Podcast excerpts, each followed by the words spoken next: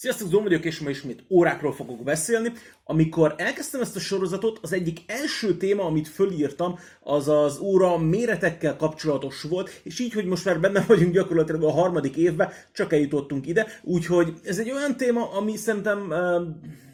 nem szívesen beszél róla az ember, mert ilyenkor másoknak a hibájára és lehet, hogy a saját hibáira is rávilágít, és ezt általában nem szeretjük, valamint nem szeretünk szembesülni azzal, hogy adott esetben mondjuk rossz választást tettünk, rossz órát választottunk, nem a megfelelő órát hordjuk, nem a megfelelő alkalomra hordjuk, viszont ez egy olyan dolog, amivel szerintem így meg kell, hogy ismerkedjenek szélesebb közegek is, mert nagyon-nagyon sokaknál látom azt, hogy rossz órát viselnek rossz alkalomra, rossz mérettel, úgyhogy ezekről fogunk ma beszélni. Tartsatok velem!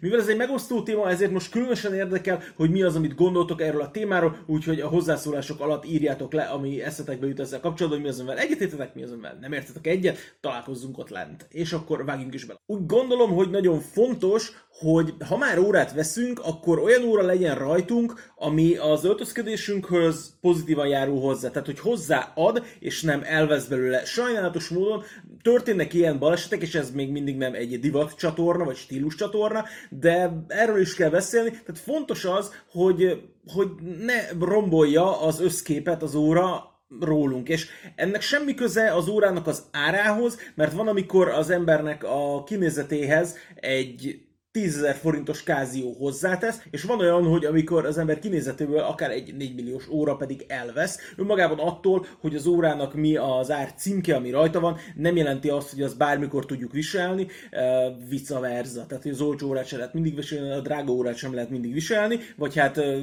némi megkötésekkel, úgyhogy uh, most ez lesz az. Egy gyakorlatilag egy uh, ilyen öt pontból álló listát raktam össze, hogy, hogy mi is az, amire szerintem figyelni kell. Úgy gondolom, hogy a bevezetőben elmondottakhoz kapcsolódva még Nehéz téma lesz ez a mai, mert nehéz tanácsot adni egymásnak. Főleg azért egyébként, mert még ha léteznének is azonos kézméretű emberek, valószínűleg a formában, ízlésben és minden másban akár biztos, hogy eltérőek lehetünk, és egyébként akár még bőrszín árnyalatban is. Például egy aranyóra sokkal jobban néz ki egy kreolbőrű emberem, mint mondjuk egy nagyon skandináv típusú fehérbőrű embere. Órások vagyunk, tehát órát hordunk, találkozunk emberekkel, általában dicsérjük egymás óráját, és nem fogja senki azt mondani, hogy figyelj, az az óra egyébként szerintem rajtod nagy. Aki meg ezt csinálja, az így nem tudom, tehát hogy az nyilván vannak olyanok is, akik ezt csinálják, és azt nézik, hogy mibe lehet belekötni, de alapvetően azért az órások így egymást értékelni szoktak, mert mégiscsak e, e, nem vagyunk annyian, hogy így e, főleg azok, akik konkrétan érdeklődnek komolyabban az órák iránt, és nem csak az van, hogy életükben megvettek egy órát, és hordják addig, addig amíg tönkre nem megy, hogy, hogy ezt meg tudjuk. Szóval, hogy ritkán találkozik az ember olyannal, hogy kritikát mondanak róla. Nekem is egyébként emlékszem az első alkalomra, amikor szíven ütött. Voltam a Seiko butikban, és az egyik frissen megjelent uh, Save the Ocean Samurai-t próbáltam föl, és ott kérdezte meg az előadó a 39,5 millis uh, Orient uh, makomra, hogy nem kicsi -e rám az az óra. És azért egy kicsit meglepődtem, hogy, hogy ú, hát jó persze, összehasonlításképpen ugye a Samurai 43,8-as óra, tehát hogy konkrétan 4 milli különbség van, ami nem tűnik annyira soknak, de az nagy, majdnem, tehát optikailag az majdnem egy teljes centi különbség, 8 milli, de, hogy, de ugye a tok mérete is teljesen más a Samurai-nak, mint egyébként a Mékolik, és egyébként a Samurai-nak a tokja nekem pont ezért tetszik, hogy olyan nagyon ilyen transformers, tehát nagyon nagyon-nagyon élesek a szélei, még nagyon furcsán van kialakítva, de mondom, az nekem nagyon tetszik. De hogy emlékszem az első élményre, és emlékszem, hogy dolgozott bennem napokig a dolog, hogy ú, most akkor izé el kéne adnom, és vennem kéne valami mást, és akkor meg kéne vennem a szamurájt, és akkor az jobban áll, meg minden, de ez a dolog ez lenyugodott, és a Mékom azóta is megvan, még, aztán majd meglátjuk, hogy meddig bírja. Szóval, hogy ez, az, ez a másik dolog, hogy így az embernek a, beleszeretünk az óránkba, amikor megvesszük, így kötődünk hozzá, Twilight rajongóknak berögzül, és és nehezen engedjük el, vagy nehezen engedünk be olyan információt, hogy adott esetben az az óra nem jó. Nehezen engedünk olyan információt, hogy imádom az órámat, és azt hordom, itt tudom 5 éve, és rengeteget gyűjtöttem rá, meg minden, és mondjuk nem viselhetem az esküvőmön. És nekem senki nem mondja meg, hogy én nem viselhetem az esküvőmön a Speedbusteremet. Például. Tehát, hogy Ugyanakkor meg, ha megnézzük, és persze lehet az, hogy egy esküvőnek a dress code az ilyen nagyon laza, és akkor nem viselhet, és akkor viselheted. Ugyanakkor a, vannak a nagyon-nagyon formális öltözködési szabályok, és azokban meg egyébként nem fér bele. Na de én nagyon beleszaladtam a témába.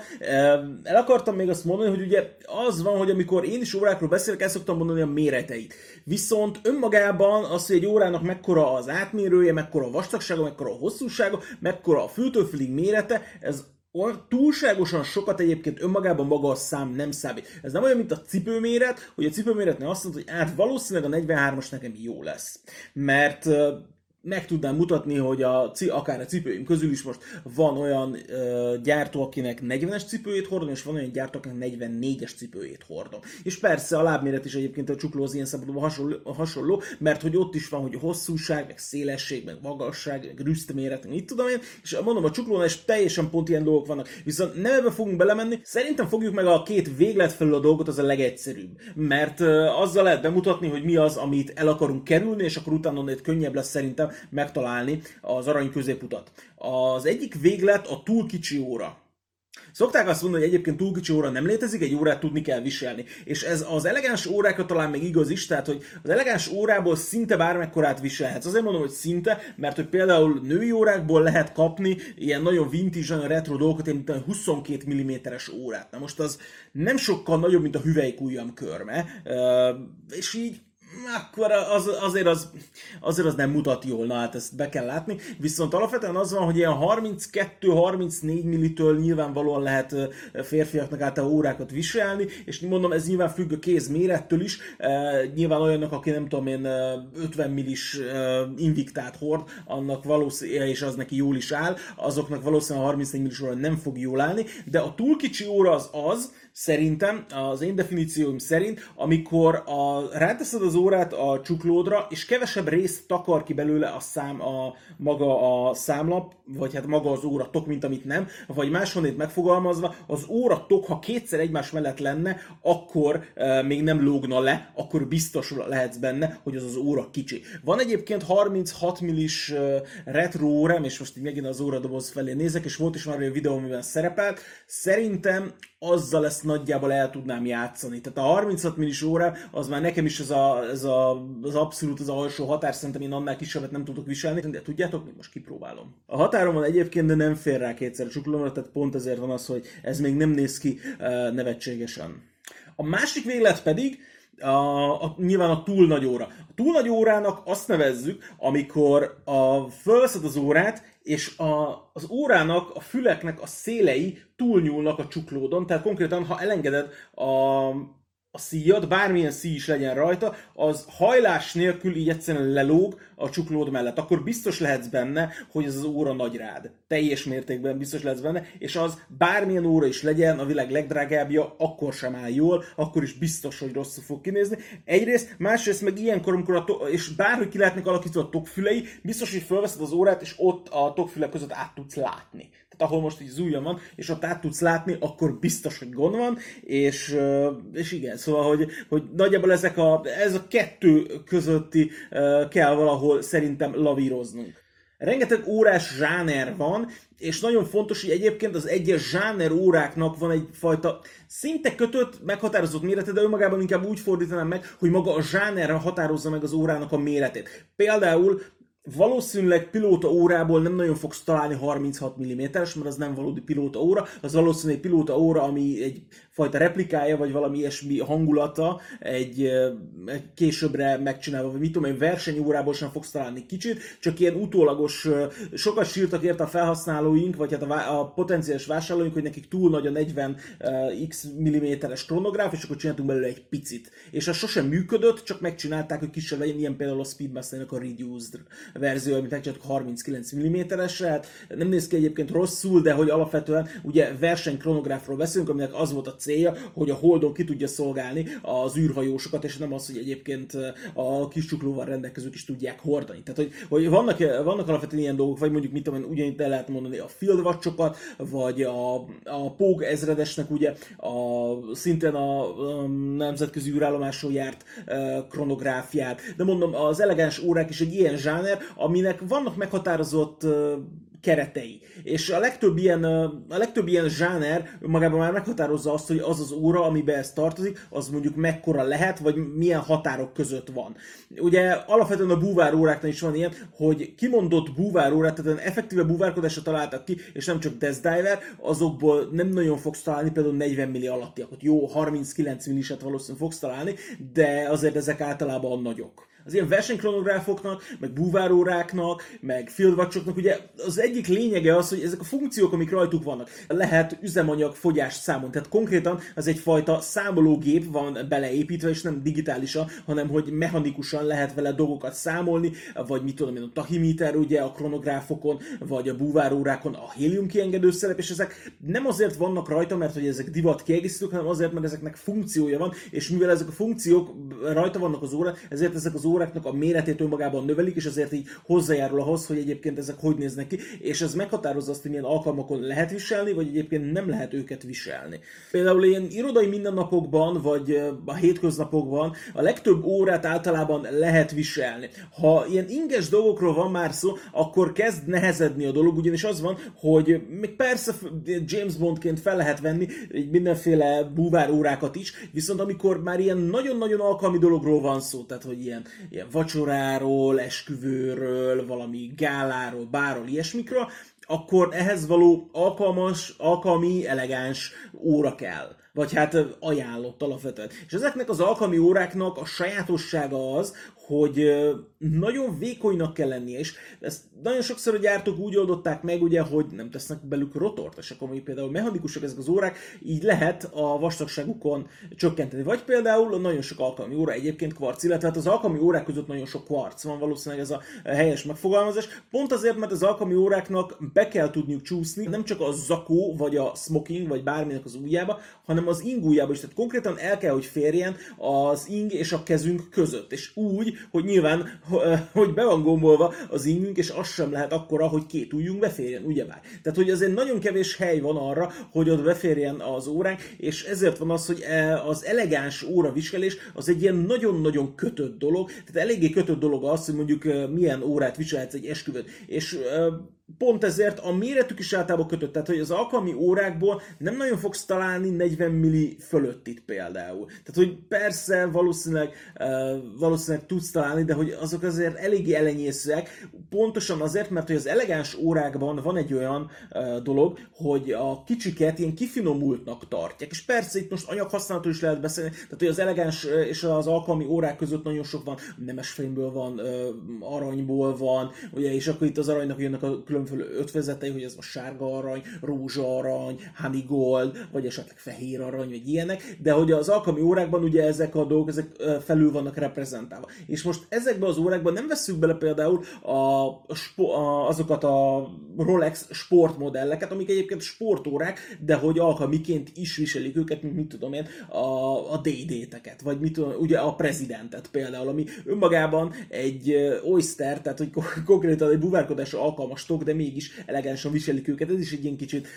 egy kicsit fura és egy kicsit visszatetsző dolog. Az elegáns óráknál a szíj is eléggé kötött. Tehát ott konkrétan elvárás a bőr, és nem a hasított bőr, hanem valamilyen uh, színes, préselt bőr. Például ugye, ha ilyen black tie, meg white tie jellegű dresscode-ról beszélünk, akkor ott a cipőnek is alapvetően ugye ilyen lakcipőt, meg ilyen hasonló jellegű cipőket várnak el, és pont ezért van, hogy ehhez méltó módon az óra szíjának is uh, csillognia kell, vagy, vagy valami nagyon hasonlóan uh, kell kinézni, és egyébként ott még például megkötés, a, hogy milyen övet kell nagyjából viselni. Tehát ilyen, ilyen nagyon, nagyon érdekes ezek a dolgok, és hát nyilván ott mindennek mennie kell mindenhez. Pont azért van az, hogyha nagyon elegáns a dresszkódja egy rendezvénynek, akkor oda fémszíjos órát sem veszünk fel, oda csak és kizárólag a bőrszíjak működnek, a textilről meg a NATO-ról egyáltalán ne is álmodjunk. Egyébként az elegáns viseletben ezek a megkötések direkt azért vannak, hogy kiegészítő legyen az óra, és ne az legyen, hogy maga az óra dominálja az egész öltözködésedet, ami persze hétköznapi viseletben lehet az, hogy szeretnéd kihangsúlyozni az órát, de az elegáns öltözködésnél ez alapvetően nem fér bele, ott az óra csak és kizárólag egy kiegészítő, és nem is a sok közül, hanem férfiaknál szinte az egyetlen megengedett kiegészítő, mondjuk nem tudom én néhány gyűrűt, még ilyesmit leszámítva, de hogy azért az elegánsaknál, ugye a kevesebb több. Ha fémszíjjal viselnénk egy elegáns órát, akkor túlságosan hangsúlyos lenne, önmagában az, hogy most itt akkor óra van rajtunk, és ez független attól, hogy ez most acélszív, vagy platinaszív, vagy fehér arany, vagy vörös arany, vagy rózsa arany, vagy bármilyen, egyszerűen abban a fajta öltözködésbe a fémszí nem fér bele, oda csak a bőr, a présel, a, a, a fényesített, a krokodil, az aligátor, az ilyesmik férnek bele, a fém az egyáltalán nem. És akkor persze ennek van a fordított része is, hogy ne csak az elegánsról beszéljünk, hanem beszéljünk egy kicsit a hétköznapokról, hogy az elegáns órákat sem viseljük a hétköznapokon. Mert persze vannak erre próbálkozások, tehát én is remek képeket láttam, amikor valaki egy kalatrávát próbált rátenni eh, NATO szíra, vagy eh, adott esetben egy DD-t tettek rá eh, NATO szíra, meg hasított bőre, és ezek tudnak egyébként egészen jól kinézni, de ilyenkor gyakorlatilag a levetkőztetjük, tehát ez a dress down. Vannak ilyen órák, amik egyébként alkalmasak arra, hogy nagyon elegánsan is viseljük, hogy viseljük egyébként akár fémszíjon is, viseljük bőrön, és viseljük akár textilen, de azért szerintem ebben nagyon-nagyon kevés olyan óra van, ami mindegyikben megállja a helyét, ezért van az, hogy azért az órás kollekcióban uh, szeretünk különböző funkciójú órákat tartani, elegáns órát, hétköznapi órát, adott esetben sport, vagy munka, vagy valami hasonló ilyen beater jellegű órát. Ugyanakkor még mindig van helye a kísérletezésnek, azért mindenképpen hülyén venné ki magát, hogyha valaki lemenne az edzőterembe egy nátura rakott Patek World Timerrel. Nem meglepő módon annak, hogy mekkorának tűnik az óra, egy fontos komponense az, hogy milyen színe van. Például a ha fehér színű, nagyon világos a bőröd, például, tehát valami nagyon skandináv típusú vagy, akkor rajta sokkal, nagyobb, sokkal nagyobbnak látszik egy fekete színű óra. Míg ha valaki mondjuk Afrikából jön, és így nagyon bantuszerű, akkor annak a kezén alapvetően egy fekete DV5600-as g konkrétan így eltűnik, mert így egybe olvad vele, és ez ugyanúgy a ruhára is igaz, tehát hogyha egy fehér ring mellé veszed föl, sokkal kontrasztosabb lesz, mint hogyha egy fekete öltöny mellé veszed föl, nyilván a kettő nem zárja ki egymást, vagy egy fekete, fekete ingel veszed föl például, tehát ez is ugyanúgy vice versa igaz, úgyhogy a szín egy meghatározó faktor, és egyébként van az óra méretekkel kapcsolatban egy népszerű félreértés, és most nem arról lesz szó, hogy most a koronát beleszámoljuk, vagy nem számoljuk bele, egyébként nem kell beleszámolni, hanem az, hogy rosszul mérjük az órát. Ugyanis a fülek közötti távolságot kell mérni, és nem az azonos oldali, hanem az áttételes oldalon lévő órát, tehát hogy az óra legmagasabb és a legalacsonyabb pontja közötti különbséget kell mérni, és ez az, ami valójában meghatározó. Mert az van, hogy van nagyon sok olyan óragyártó, akik hosszú füleket csinálnak az órához, ilyen hosszú elnyújtott füleket. Vannak olyan óragyártók, akik önmagában nagy méretű órát csinálnak, és ezért a füleket kisebbre veszik. Például a PD1639, amiről sokat beszéltem, sokszor szoktam hordani, itt van valahol az órás dobozomban, tehát hogy e, szeretem, imádom, hordom, de hogy az egy 43 mm-es e, óra, és annak viszont a fülei egészen picik, és van vele szembe mondjuk a nomoszok, amiket láttatok, a nomoszoknak például így híresen nagyon hosszú fülei vannak, és ezért, ezért érdekes, hogy konkrétan a PD1639 és a nomoszokat simán lehetne ilyen szempontból egy branchba tenni, mert hogy a méreteik között olyan hatalmas különbség nincs, és mondjuk beszélünk egy ilyen 40 mm-es Nomoszról szembe a 43 mm-es uh, PD1639-el. Tehát, hogy akár ennyire meghatározó és ekkora nagy lehet a különbség. Úgyhogy a- azzal szemben, hogy valaki az órának a, a tok méretét nézi, és az alapján próbál uh, saját magához illő órát választani, sokkal jobban tenni, ha a fül méretek közötti uh, hasonlóság alapján választani órát. Megkérdezhetné bárki, hogy miért fontos az, hogy ezzel az egésszel egyáltalán foglalkozik, hogy mindenki viseljen olyan órát, amit szeretne. Uh, és igen és nem. Tehát, hogy persze én is szeretem ráhagyni az emberekre, hogy viseljenek olyan órát, amilyet szeretnének, viszont az a helyzet, hogy, hogy az ingeknél, a kabátoknál, a zakóknál is megvan az, hogy ezt hogyan kell viselni, hogy hogy van a szabása, hogy, hogy úgy van kitalálva, hogy pont a vállánál legyen a válla, és ne lejjebb, ne följebb, ne, ne tűnjön úgy, hogy kisebb az az adott ing, vagy zakó, vagy kabát rád, vagy egyébként nagyobb, hogy pont ezért van az, hogy kiegészítse az öltözködésedet. Például, hogyha nagy, ha nagyon elült az adott órának a mérete bármelyik irányba, a, rólad, az feltűnő lesz. És azért, mert hogyha nagyon, nagyon fura, akkor az vonzza a tekintetet, és az emberek arra fognak figyelni, hogy ú, milyen nagy órája van, vagy ú, milyen kicsi órája. Míg hogyha teljesen normális a méretű, akkor senkinek nem fog eh, szemet szúrni. És persze nagyon sokszor vagyunk úgy, hogy hát azért vettem az órát, hogy figyeljenek rá, de alapvetően az órának nem az a célja, hogy a figyelmet felkeltse. Van még egy szempont, ami igazából uh, kicsit így megtrükközi az óratok méretre való figyelést. Mégpedig ez az, hogy az órának milyen külső tartozékai vannak az óra tokján. Tehát, hogy van-e rajta, mit tudom én, koronavédők, van-e rajta koronazár, vannak-e rajta uh, megnyomható pusherek, mint mondjuk egy kronográfon, vagy van-e rajta egyáltalán funkciójúró, van-e rajta lünetta, van-e rajta tachimiter. Például uh, ide teszek most összehasonlításképpen egy uh, Rolex Yachtmaster-t, aminek 40 mm a tokátmérője, és ide teszek egy 41 mm-es Datejust-ot. És nézzétek meg a kettő között a különbséget. A Datejust itt a nagyobb, viszont a Lunetta méret miatt, illetve önmagában azért, mert Lunettája van a Yachtmasternek, a Yachtmaster nagyobbnak tűnik, pedig valójában a Datejust az, ami nagyobb. Vagy például egy érdekes dolog a Longines-nak a Conquest és a Hydro Conquest között, hogy ugye az a kettő dolog ugyanarra a közös alapra épül, viszont a Hydro Conquest a forgatható funkció gyűrű miatt, meg egyébként a korona védők miatt is sokkal nagyobbnak tűnik, mint az alapmodell a Conquest, de ugyanezt el lehetne mondani mondjuk a Rolexnek az egyes Exploreréről, és egyébként a, nem tudom én, a Submarinerről. Tehát a Submarinert is sokkal nagyobb és sokkal specifikusabb dologra tudod használni, mint mondjuk akár tudod, a, akár most itt az Air King-et is mondhatom, vagy a Milgauss, vagy az Explorer 1, és ugye ezek mindenkinek ugyanaz az alapja, nyilván belül ezek mások és másra valók, és máshogy vannak összeállítva, és más a, nem tudom én, más a, a sugárzás védelem rajtuk, hogy egyáltalán a funkció, vagy amit egyáltalán nyújtanak, de hogy magában most csak a tokról beszélünk, nem magukról a funkciókról, vagy a az indexekről, vagy egyébként a számlapról. Érdekes, hogy az óra méretét meghatározza a korszellem. Ugye a korszellem az egy olyan dolog, ami általában mindent át szokott hatni, és különböző, különböző irányzatok alapján léteznek ugye korszellemek filozófiában, vallásban, nem tudom én, oktatásban, gondolkodásban, tök mindegy, mindegyiknek van egyfajta korszellem, és ilyen szempontból az óráknak is vannak korszellem. Van olyan kor, és egyébként a, az egészen a mostani időkig, a, tehát mit tudom én, a 80-as, 90-es évekig nagyjából az volt a, a korszellem, hogy, a, hogy kis órákat gyártottak. Nem aprókat, mert akkor is voltak már nagyobb órák, de hogy a kis órák voltak a divatok, viszont elkezdett uh, ilyen, ilyen nagy órás trend lenni, és ez egy picit lecsengőben van már, viszont még azok is, akik nagyon konzervatívak az óra méretekkel például a Rolex híresen konzervatív, még ők is gyártottak egyébként relatíven nagyméretű órákat. Ez a nagyméretet úgy kell érteni, hogy ilyen, hogy mit tudom én,